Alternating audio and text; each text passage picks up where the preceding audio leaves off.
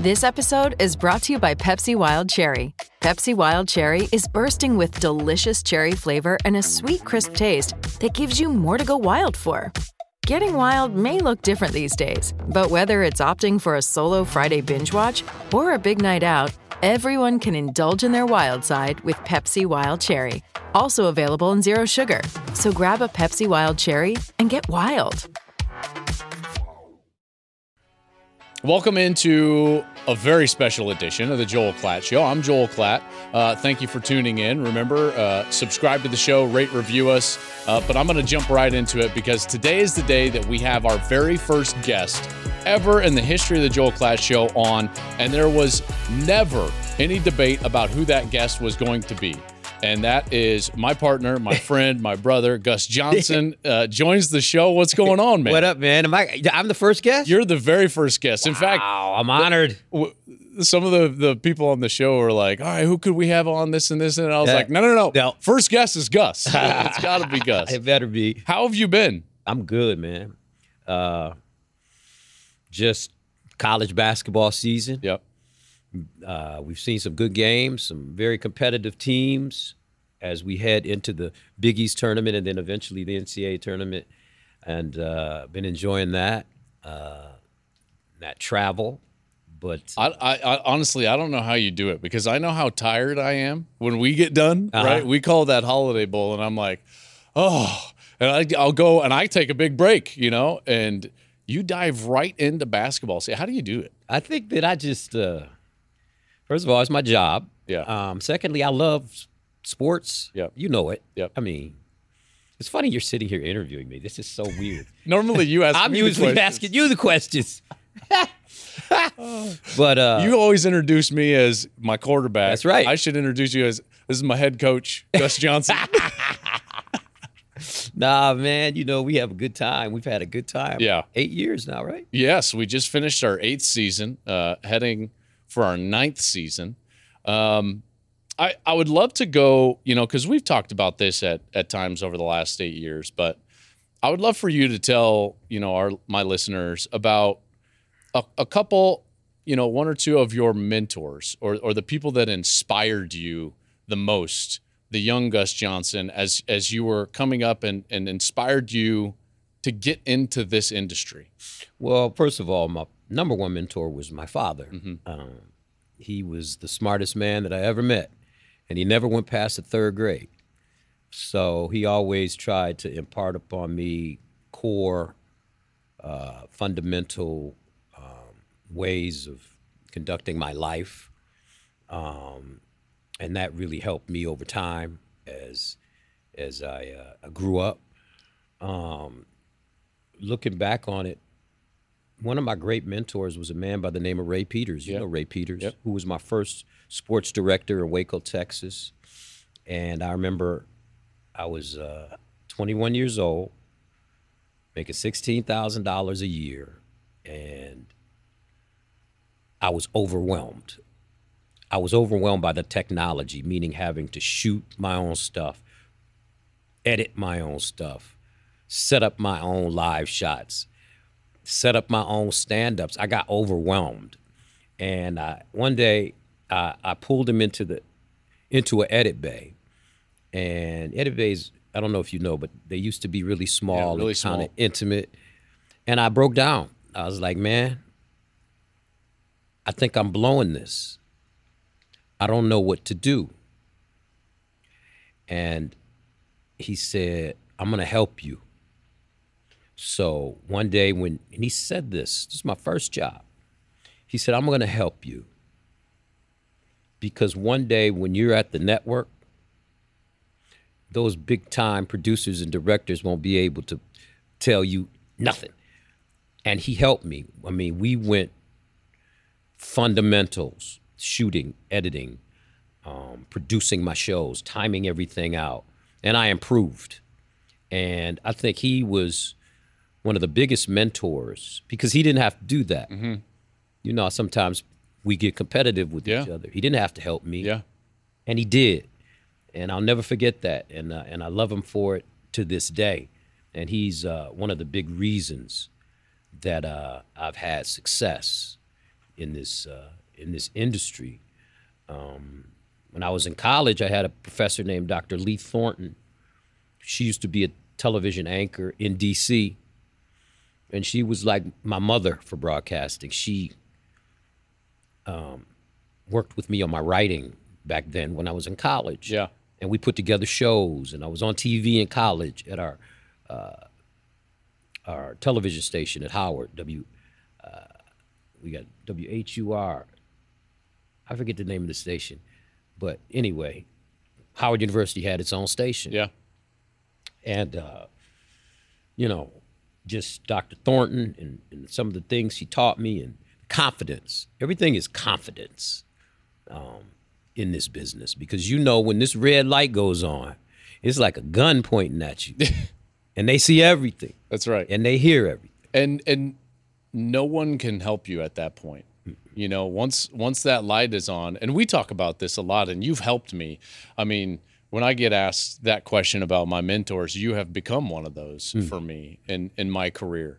And one of the things amongst many that that you've taught me is, you know, when that red light comes on, all you have is each other. That's right. And it doesn't matter what's going on in the truck or anywhere else, your personal life, anything. Mm-hmm. There's that camera and there's your partner. Right. And the microphone. And obviously, Jenny being an, an extension of our partnership, mm-hmm. you know, down on the sideline. But that helped me immensely. And and so for, for me, it's it's so fascinating to hear you talk about those people in your life and what they taught you, because mm-hmm. I see the the fruition of that mentorship mm-hmm. every single week. Yeah. Your timing is impeccable. Mm. You know, and I I believe that that was because of Ray.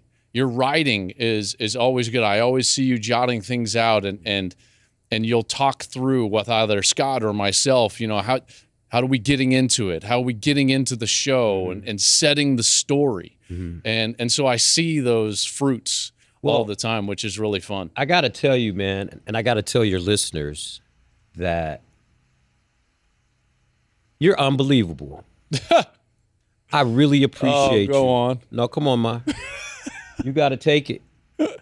Oh, you're unbelievable, you're folks. You're too good. You're he too works. Good to me. I've never seen. I used to work with Mike Mayock. Yeah. Mayock was my partner. We did the Canadian Football League together.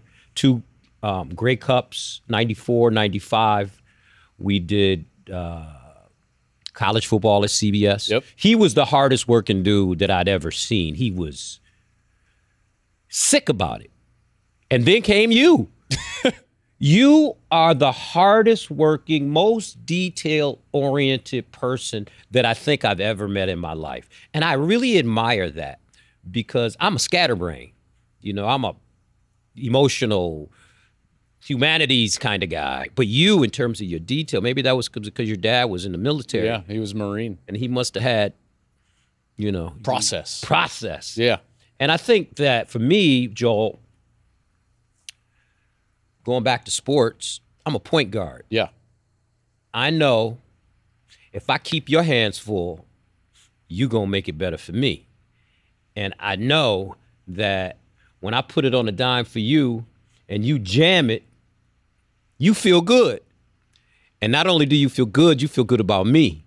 So all of a sudden now we're working together. Yeah. You know, we're passing. I mean, if you think about it, when you think about our broadcast now, it's almost like, you know, usually the play-by-play man is the host, but it's almost like we're hosting it together, which I really find a lot of uh, safety in. Yeah. It's interesting. You say safety. I say I, I explain it as joy. Yeah. I experience a lot of joy calling games with you because of and some things that I want to get into right now, which is which is style. Um, you know, you, you were instrumental um, in teaching me about style and rhythm, and and not trying to shape my style, but find your own style, be yourself within the rhythm of the broadcast. And you talked about rhythm with me a lot. And it was the first time I had ever heard about it in terms of um, within a broadcast. Normally, I just thought, like, I'm there to give information, you know, the mm-hmm. process-oriented side of mm-hmm. me and, and, and give information.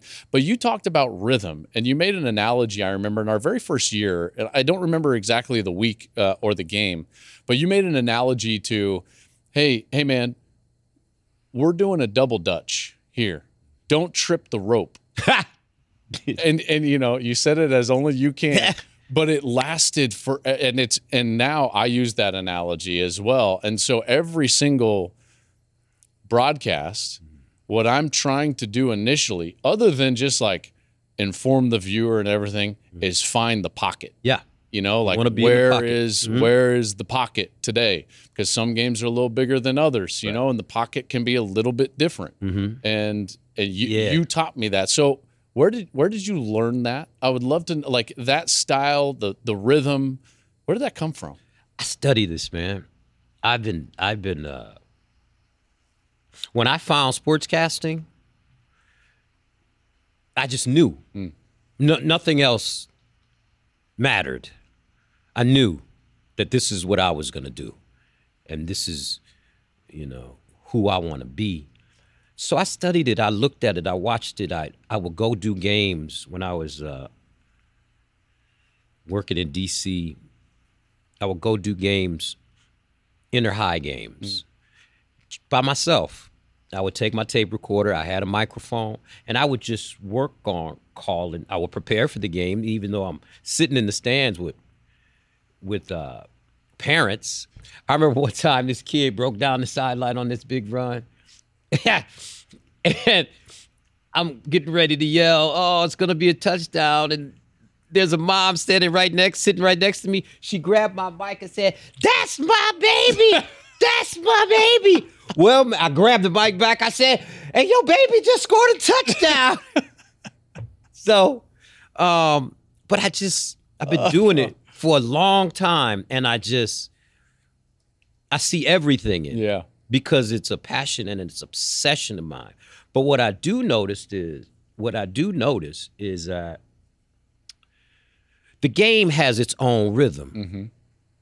The game is like the musical piece. So what we have to do is be that top note yeah. on top of it, that note on top of it, the human voice. And there's a flow to it. And the flows, as you said, are different. Some games are defensive games. Some games are big-time offensive games. Some games are neither offense or defense. It's just awful. Yeah. So you got to find, right, you got to find a pocket to communicate with your audience. Yeah. Because the great thing about our jobs, Joel, and we have a, a lot of responsibility in terms of people let us in their houses, man. Yeah. During their leisure time, their downtime, when they want to root for their team. So we have to always give our best, even though some days, you know how it is with me, some days I'll come in and be like, partner, green light, I don't got it today. That's what I say to them. I'll give them the green light, I ain't got it today, man. And then that's why I love him so much, because he protects me. You know, it's my quarterback, there so... you go. You know, I think that's where, you know, just little things over the years, I mean, thirty years. Yeah. Man. It's, it's, I'd love to take what you just said. And, and it's one of the things that I have grown to understand and really love uh, about you. And that is, well, let me start with this. I think in our industry, way too many broadcasters broadcast for each other and for Twitter elites. And not enough broadcasters remember that guy on the couch who just had a tough week of work. Right. And this is his outlet. Right. And, I, you know, I've heard some people say, like, okay, like, who are you broadcasting to? Who are you speaking to? And you got to try to envision the person that you're communicating to and toward. Hmm. Um, and you're one of the only people that talks about that guy. I think it's what makes you so great. You mean that guy on the couch? That's right. That's that's right. You know, the the I don't I don't even know how to describe him. It's it's it's the guy that's making ends meet, you know, that is doing his best as a husband and father or a wife and a mother or whatever it is, and and they're working hard and their job probably is really tough. Maybe they got two of them. And now they get to watch their Buckeyes mm-hmm. or their Wolverines or their Badgers. Mm-hmm. And you broadcast for that person mm-hmm. and not for the executive, you know, sitting at his desk. And I've grown to love that about you. And I think that's one of the reasons why every why you're so popular mm-hmm. and, and why why people gravitate towards the games that you call mm-hmm. is because they can hear that, almost the empathy and and the the recognition of them, mm-hmm. you know, when you call a game. You know, my mom and my dad, we loved sports. Mm-hmm. My mother was an athlete. Yeah. And we would come home, just like you said, that guy you were talking about, that was my dad. My dad worked two jobs, trying to make ends meet. You know, back then, sending a kid to private school, it was hard for him, you know, and my mother. But we would sit down, you know, one of our, the fondest, the fondest memories of my childhood was watching sports with my mom and my dad. We would watch, number one, Michigan football. Sure. Bo Schembechler and Rick Leach and Anthony Carter and Ron Simpkins. We would watch Tigers baseball. George Kell, Ernie Harwell calling it, nineteen eighty-four. We won it all. Kirk Gibson, Lou Whitaker, Alan Trammell, um, and then Detroit Pistons basketball. Isaiah Thomas, that's all I got to say. We would watch the Red Wings. I remember Reed Larson and Bob Probert. We would watch Hockey Night in Canada when Guy Lafleur was playing in Montreal and Daryl Sittler was playing in Toronto. Um, but those are the fondest memories that I have. Some of the fondest memories that I have as a child. My dad would be tired. Yeah. You know, when he sat down, my mother would make sure that he had his food.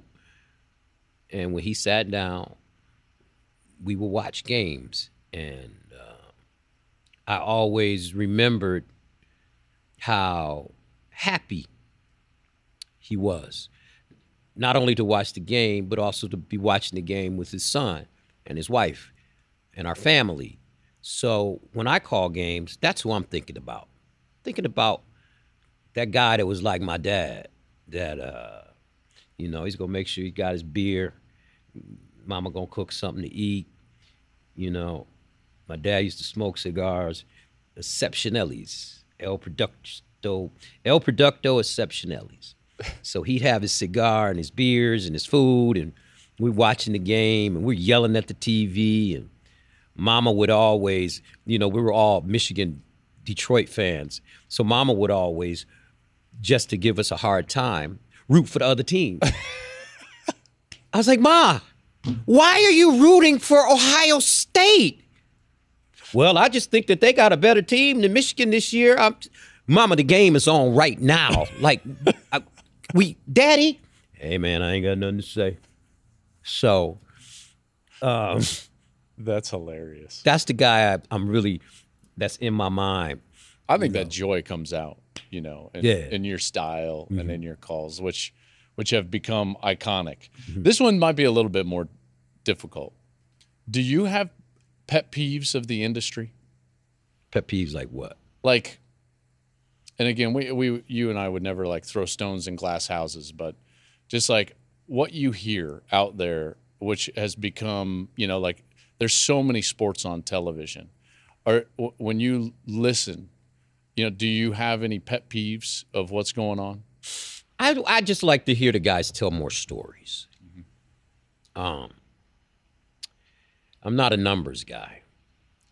And it seems like one of my pet peeves now is that everything is, is too numbers oriented.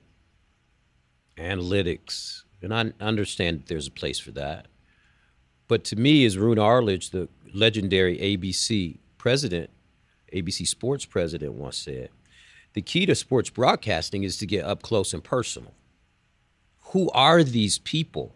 Who are these young men? You know, who is this kid? Where did he come from? Where did he come from? What'd you say?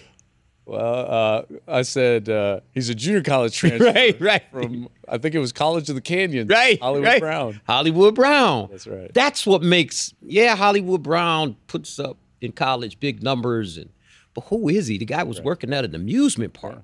Why did he have to go to junior college? Right. How did he get to Oklahoma? He would walk to practice from the amusement park in his uniform. Yep. That kind of hustle and passion. It's something like a, a testament to the human spirit. Yeah. So pet peeves, I just I just want to hear more about the people. And but you know, I mean, everybody's at different levels, and you know, I see a lot of young guys out there that are doing great, um, trying hard, trying to fit in. But you know what I have to realize is that society is changing, and I am getting older. And I am, you know, I am getting older. And uh, I remember how I used to be. But how I used to be ain't how it is now. I mean, look at you. You got a podcast. You got Twitter. You got Instagram and Facebook and all this kind of stuff, which drives me insane. Yeah. You know me. I'm, You're not on it. No. No social media. Mm-mm. Social media will get me unsociable. But yeah, man. Sports stuff. All right, here's a, here's here's what uh, I think will be a, a fun one. Okay. What's your biggest pet peeve about me? Only How much one. time only, we got? I was going to say only one. How only much one. time we got? Only one. Um. That's a good question. I think my biggest pet peeve about you is your greatest strength. You work so damn hard. Sometimes, folks, I'll be hungry in the middle of the night or thirsty, so I'll go down to the conference room and, um, you know, try to grab some chips or um, some tea, iced tea. And it could be one in the morning. And you're still there. That's like, what else do you not know? I just don't, my pet peeve is I don't like it. And you've gotten better at this over the years. I, I, there was a time when you were putting so much pressure on yourself. Yeah. So much pressure on yourself. And I understand preparation is key, especially for your role. And I just wanted to see you enjoy it. And be confident that you're there because you're supposed to be there. You're there because you're great at what you do. And everybody knew that you were going to continue to grow, um, except for you. You know? That's exactly the answer I actually thought you would give. Right. Is you used to tell me, like, relax. Right. You're like, God, like it'll, it'll be all right. Like, take the boulder off your shoulder. Yeah, like, please. Relax. You're here. You're here. And I'd be like, whoa, whoa, whoa, whoa.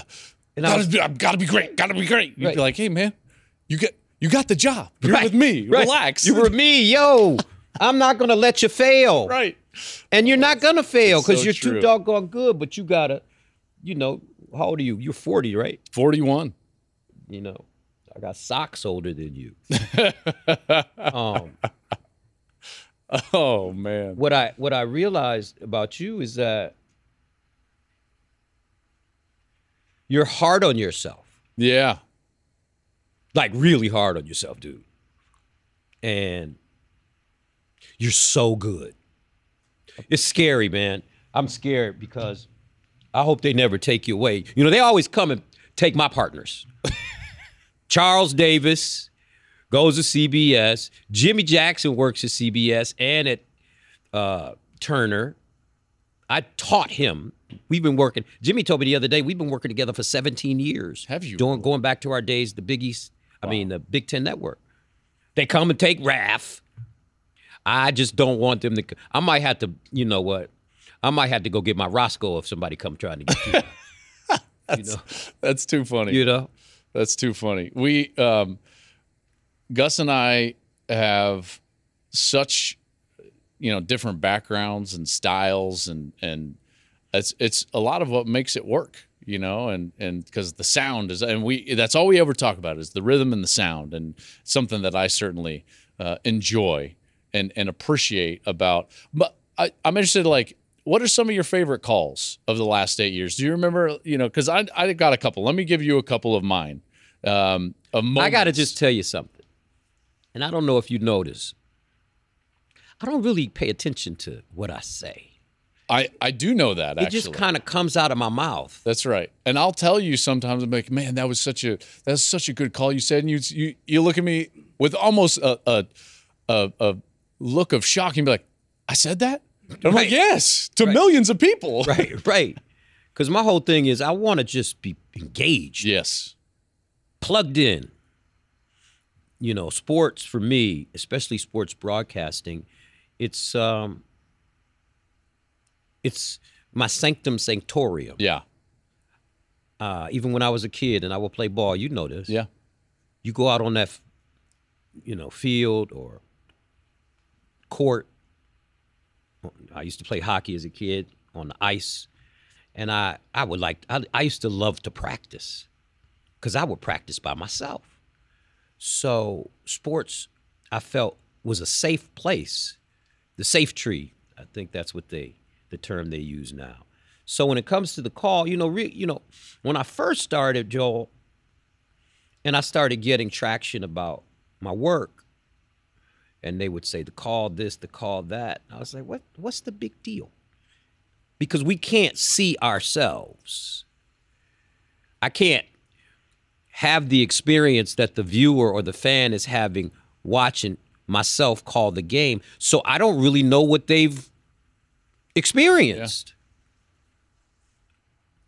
So, but I but I do remember people, certain people, like Hollywood Brown, man, J K. Dobbins, D J Graham. Yeah. Remember that? Yeah, I remember that. Martinez steps up, throws. Interception! Oh my gosh! D J Graham! Give me that, Odell! Can I tell you a quick story about that? What? About D J Graham? What? This is this is the yin and yang that you're going to get from you and I. So D J Graham is a defensive back for O U. They're playing Nebraska. He makes one of the most incredible interceptions either of us have ever seen. Ever seen. You lose your mind, appropriately so. Uh, I think Hollywood was actually on the sideline sitting right there. And Trey Young, remember? Oh, they were yeah, both yeah, there. Yeah. Like watching. They're losing their minds. And and all I'm doing is cringing because it's fourth down. And I should have batted it down. But right? that's why I but, love you. But it's like, I can't say that. I can't say that. Right. You know? And right. so I was just like, ah, this is great. That was amazing. But that's why I like where your mind is oh, always man. The voice of reason. That's that's logic. Funny. I, I wrote down the Hollywood Brown. I, I remember the moment that that you said it the first time. It was a game at Kansas State, actually. Mm-hmm. And then he really exploded against Oklahoma State. Mm-hmm. But then the next season with Kyler Murray in their first game against U C L A, you had what I thought was one of like the best calls I've ever heard, period. Third down and fourteen at the forty-two. Kyler Murray delivers, and it's caught. Hollywood! Lights, camera, action! Hollywood Brown, fifty-eight yards. Hollywood breaks on a little slant, and from our view up in the terrible Oklahoma booth, Oklahoma, you got to fix your booth, although you guys are leaving conferences, so whatever, pound sand. Um He breaks a little slant, and Hollywood catches the ball. And from our seat, you can tell it's like no one's going to get Nobody. It. But he's like at the fifty, right? So it's – and he's kind of in the middle of the field, and people might have an angle. And you just came with it right away at the fifty. You said, Hollywood. And then you just said, lights, camera, action. And it's like you didn't wait till he was near the end zone. You didn't wait till he was near the red zone. It was like mid-play. You came with lights, camera, action. And I remember like the hair on my arms rose just because of I was like, that's brilliance and greatness right there. Your oh, timing, you. everything about it. That thank was one of my so favorite moments that we've had together right then. Man, we've had some moments. We have. I used to love J K. Dobbins. Yeah. J K all day. when J K left, I was like, man, maybe I should just start calling Joel J K all day. But then no, J K, the that. real J K, he would be like, come on, Gus, yeah, that's mine. Yeah, that's right. You that's know, exactly oh, right. man, I love that kid. I love that kid. What a story. Yeah, right? It was a great – he's got a, a, a wonderful story uh, and then obviously a wonderful career. Hollywood was uh, similar to that. Um, last thing, I and then I want to get into to what's going on this weekend mm-hmm. because you've got – an unbelievable documentary about you and your fall, and I'm going to get into that in, in just a moment. But I, I, before we get done talking about just kind of like our relationship, broadcasting in general, um, the first game we ever broadcasted together was Jim Harbaugh's first game at Michigan. Hmm. It was at Utah. Oh, yeah. I remember, remember that. that. And um, – It was it was a big deal, you know. Remember we had the, we, Fox did the khaki bus, you know, like yeah. the whole promotional that deal, cool. and I was terrified because I I didn't know if I could be next to you, you know what I mean? Like that's the level that that I had just thought, and you were very gracious, but then you you said something to me that I'll never forget, and I love telling this story. And it was about maybe like ten minutes to kick, five minutes to kick, and you kind of grabbed my arm, and you said, and remember, remember. And I, I thought, like, this is it. Like, this is the one piece of advice that, and you said, you hit the singles, but I hit the home runs. Hopefully that loosened you up a little it bit, did. right? It did. And I kind of chuckled and I thought to myself, he's exactly right. He's, he's, there's no reason I need to be be nervous. I think the reason, I know we're good. I know we're good. Yeah. Because we got a sound. And the reason that we have a sound and that we're good is because we share. And I think that's really what it's all about. Yeah. I want you to be great. I want you to fulfill all your dreams and make all the money and enjoy your life. You are a great ambassador for us. I really appreciate all the things you do, going to the National Football Foundation banquet, which is like still going on somewhere in some dimension around the world, in the universe. That thing goes on forever, right? It does. It does. They shortened it up. It was only like a little over three and a half right, hours this exactly. year. You see the coaches at the bar. Yeah, that's right. In the middle of it. But, you know, you do such a great job, and we got a sound, and we got a friendship. Yes. And I think, you know, I told you, when we first started working together, right now they say we're partners. Now, hopefully, we'll become friends. But the true magic comes when we're brothers. Mm. And that's what we are now. That's man. right. Yeah. It only took eight years. no, no. No, it didn't. It didn't. It, no. it didn't take eight years. It's been an incredible ride so far. And, I mean, you say you don't want him to take me. How do you think I feel? I'm like, don't, ah. don't take my don't man. Don't take my man, Frank. He's, he is... You've taught me so much, uh, not just about the industry and broadcasting, but also uh, as a father, you know, and um, and as a son. Uh, last thing I'll say before we get into that is you talked about your dad and and how much he meant to you and all the conversations that you used to have with him. Mm. And so one of the things that Gus always asks me every single week, every single Thursday night, usually sometimes Friday morning when we first see each other for the week, he says, two questions. How's your dad? And have you talked to him? And I really appreciate that because, you know, you have reframed even the way I view my relationship with my own father. And thankfully, he's he's still around for me to enjoy that. So thank you. Yeah, man. I lost both my parents. Yeah. My dad died in two thousand nine. Mama died in two thousand fourteen. And there's not a day that goes by that I don't miss them. Mm. Even if I could just hear their voice and just hear my dad yelling at me or telling me I was a knucklehead. So we have to love our parents for all of their warts and their wonders. Because, Joel, as I tell you, when they're gone, they're gone. Yeah. He ain't coming back. No. Not that we know of. Yeah. So enjoy them while they're here because they have so much wisdom. And they've taught you so much. They've made so many sacrifices for you. Let's think about the sacrifices that your parents have made, and they're unsung. Just so you could have a great life. You can have, Daddy used to always say, the number one universal law is self-preservation. Just so you can have a chance to survive in this world. And uh, I miss my mom, I miss my dad every day, but they live on in my heart mm-hmm. and in my mind and what what they taught me. So that's why I'm always asking you, man, holla at your old man, you know, let bygones be bygones. You know, there's no manual on raising children. I know that. You, you learn it, right? I'm, I'm learning that in right. a big way. So, um, this weekend, um, show is, uh, I'm as excited about this show as I've been excited about anything in a long time. Uh, the docu- documentary about Gus, Back to School, Gus Johnson Goes Back to School, uh, is going to drop. It drops Saturday night. seven p.m. on Fox, right before Gus calls the Michigan-Michigan State game. More on that in, in just a moment. But first,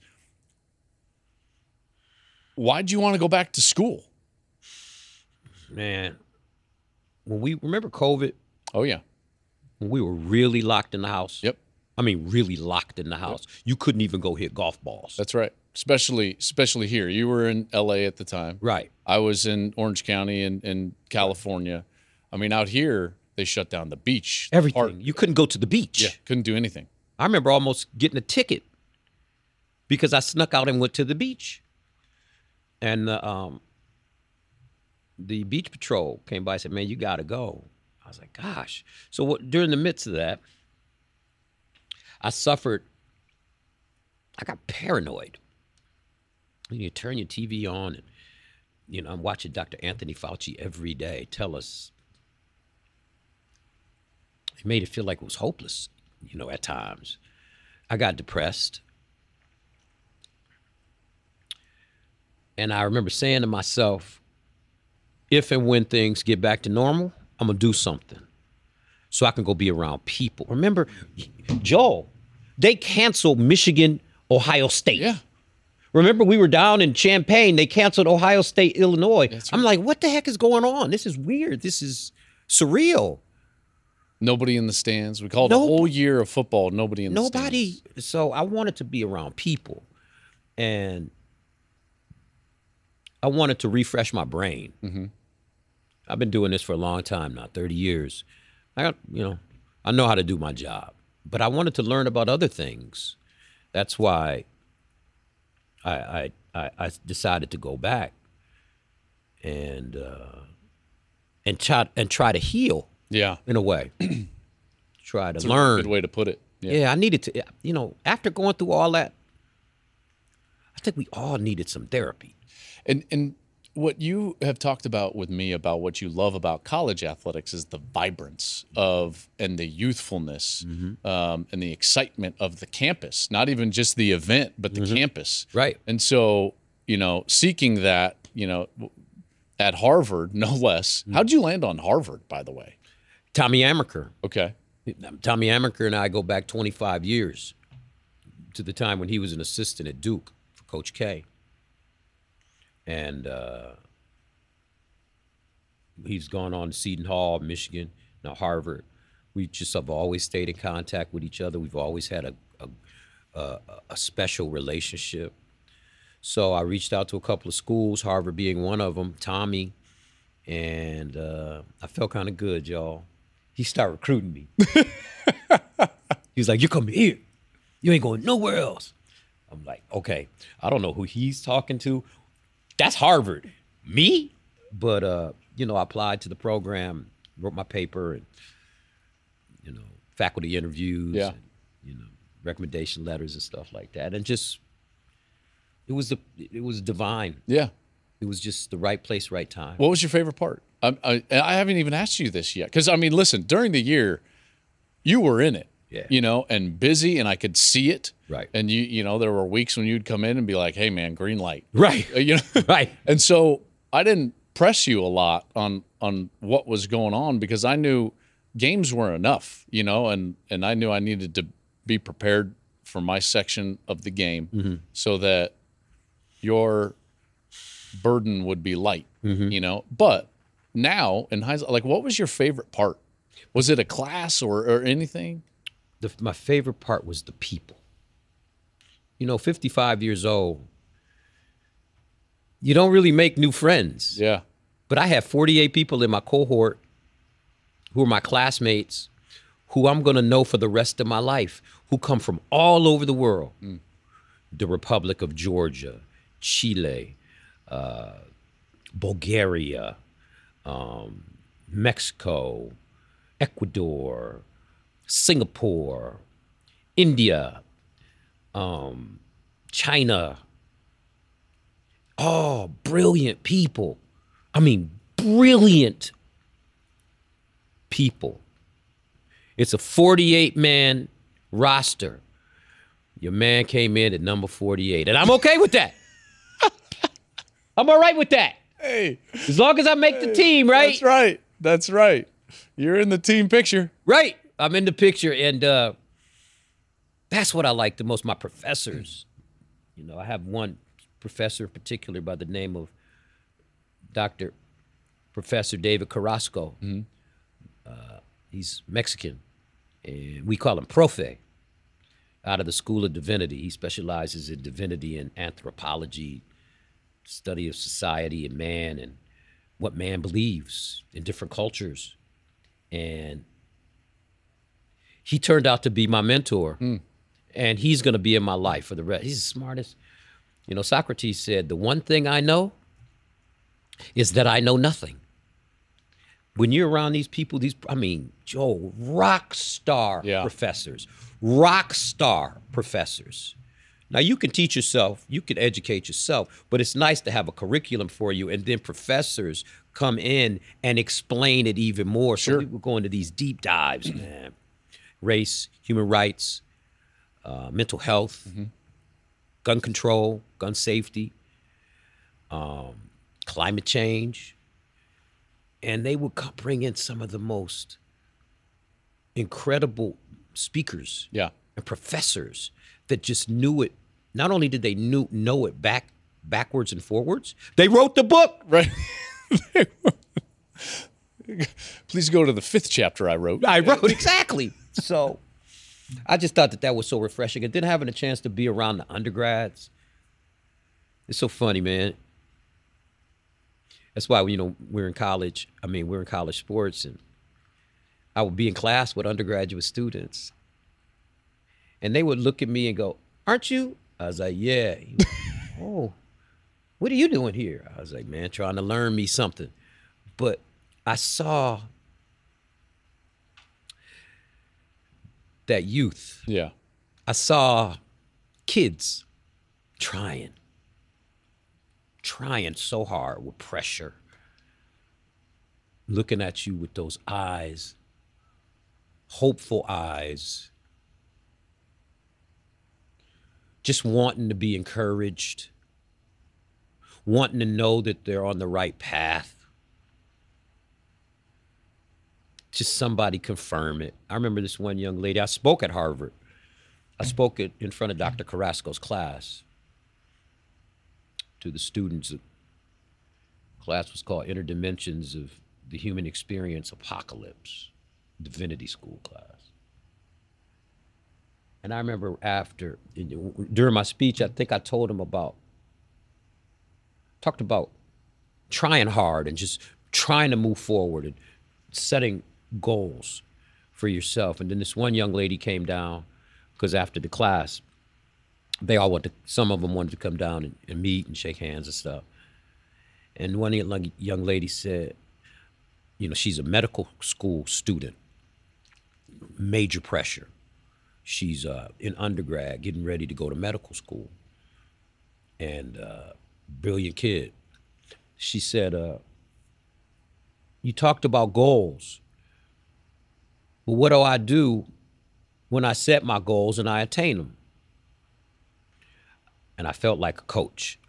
I felt like a coach, like Coach Saban. Well, when you attain your goals, you set new goals. Always have a goal.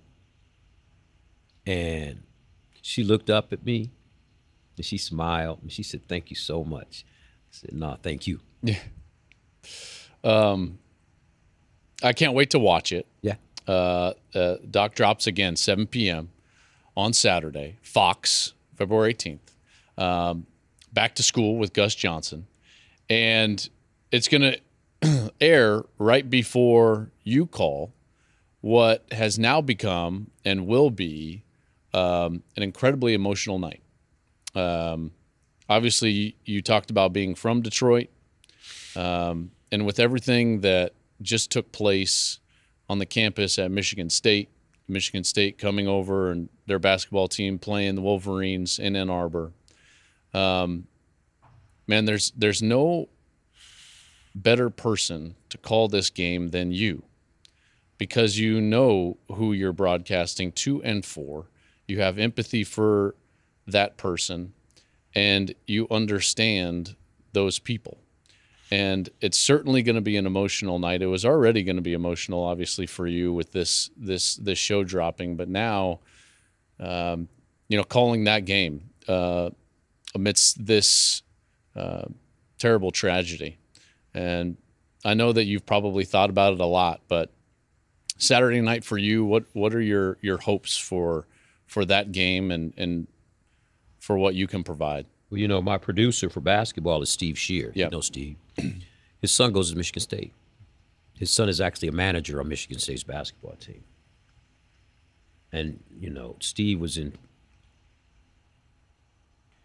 Chicago doing a college ball game when all this happened. And, you know, his son was shaken up, scared. And Steve was shaken up. Um, I called Will, his son, and we talked. And, uh, you know, man, you send your kid to college, which is supposed to be a safe place. Yeah. And uh, I don't know. I don't know. I know it's going to be an emotional night. But I don't know how it's going to pan out. I don't have any idea what I'm going to say to start that broadcast. And Steve is going to be producing the broadcast. Um, I think the silver lining in it for the boys is maybe they could take that two hours and just play some ball and get their minds off something. Get their minds off those kind of things. Yep. So, um, well, I do know that there's there's no better broadcaster that could be on that game uh, than you. Um, man, I, I can't tell you how much I appreciate you coming on, being being my first guest. Um, I can't tell you how much I appreciate your willingness to teach and help me mm-hmm. uh, in so many ways. Mm-hmm. Um, You are the absolute best. I still pinch myself every Saturday when we come on the air. Big Noon Saturday. There you go, hey, man. man. And I'm just it. like, here we go. Here we go. Um, and I know all of you at home feel the same way. So thank you, you for, for so much, obviously. You going to cash at me? What's that? You going to cash at me? No. You got to pay me, right? No. Huh? It, what? I thought we were, I thought this was a paid gig. We were doing this What's out of the going on? bottom of our heart. with it. Like your dad said, you feel good when there's a dollar in your pocket. There you go. Right? That's right. Oh, man. I love it. Uh, I appreciate you, uh, it and you very much. Thank you. Thank you. No, thank you. You got it, man. You feel me just as much as I feel you. February eighteenth, Saturday night, Back to School with Gus Johnson. Tune in seven p.m. right before that Michigan-Michigan State broadcast. And uh, I know I'm going to be uh, all eyes and ears watching that show. Thank you for tuning in. We're going to be having some more interviews during the course of the offseason. And as we move into late February and March, a lot of draft content coming up. So thank you for listening, folks, and have a great week.